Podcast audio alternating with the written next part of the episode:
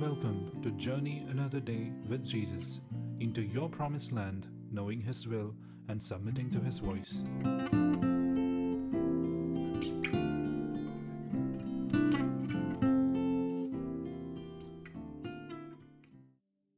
Greetings in Jesus' name. Welcome to this beautiful new morning. Welcome to this beautiful new day. I believe that the Lord wants to walk with you one more time. The Lord wants to speak to you one more time.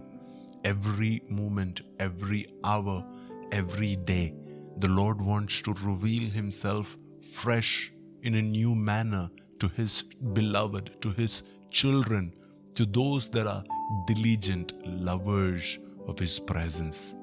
Are we really pursuing the presence of God?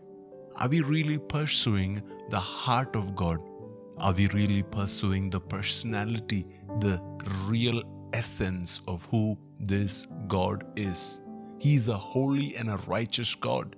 He is a glorious God. In Him, there is no blemish. Not just when He was in heaven. He came down onto this earth for you and for me. He lived like you and me. He served the humanity. He served His community. He served His people. For 33 and a half years, He walked on the earth. And yet the Bible says He was without any blame. Let me read the blame that was spoken about Him, that was written about Him. This is in Matthew chapter 27 and verse 37. The Bible says, above His head, they placed the written charge against Him. This is Jesus, the King of the Jews. Jesus was not crucified because He made a mistake. He didn't get crucified because of His sins.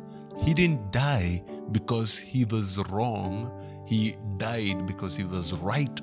He was righteous.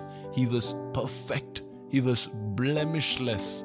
He accepted the fact that He is the Son of God. He accepted the fact that He is the Messiah. He claimed to be the King of the Jews, and that is why they crucified Him.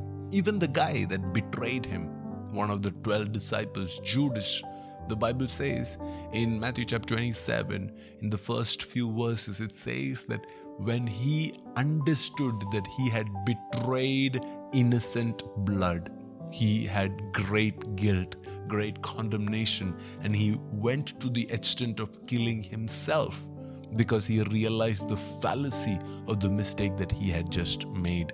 Even the guy that betrayed Jesus understood that Jesus is, in fact, innocent.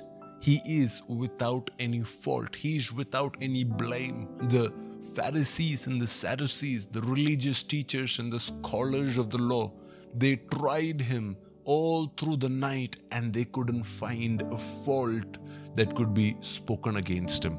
The Roman governor and the king of Israel at that time, the puppet king called Herod, they both tried Jesus and they couldn't find any fault in Him.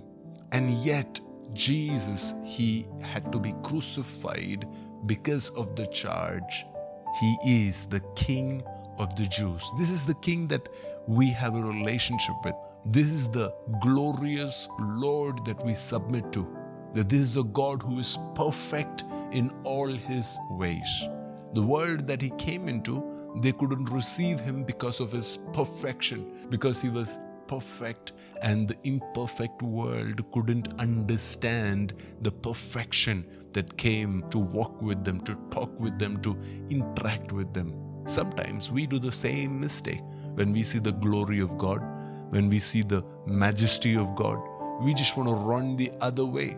We feel like hiding. We feel like not really pursuing a deep, close relationship with God. My hope is that today none of us will make that same mistake. Instead, we will submit. We will just allow the Lord to transform us into more and more of who He is. He is a high priest who was tempted in every way, in everything like you and I are tempted in. He had to go through the same challenges, the same trials, the same troubles. And yet the Bible says he was without sin. And that is why he can sympathize with you. He can understand your struggles. He can understand your ups and downs. He can understand your failures, and he can understand your victories. If you will allow him to continue to mold you and to continue to change you, then the Lord will do a new work within you today. The purpose and the motive of walking with God is not just to have a clean slate at the end of the day where we say that, yes, I have been forgiven. Yes, I have been redeemed or restored. The purpose of walking with God is to ultimately begin to look like Him. Begin to represent Him here on the earth. Begin to really be so full of Him that we are the active, the real representation of the fullness of God here on the earth. And when we enter into eternity, we are not just going in as our individual self. We are going in as the small image bearers of Jesus, those that carry the life of Jesus, those that carry the identity of Jesus, those that carry the character of Jesus. Wherever you are listening to me this morning, will you remember what Jesus did for you on the cross? Will you remember the price that He paid? Will you remember the sacrifice that He made so that you and I can be made the righteousness of God, the purity of God, the holiness of God, that you and I can represent the wholeness, the completeness that God, He Himself is. Let's pray together. Father, we thank you this morning because you are revealing yourself one more time to your dear children. And you're revealing yourself to be a just God, a righteous God, a holy God, a pure God. And this morning we pray that this revelation will cause us to want to draw near to you afresh. Just want to get to know you more.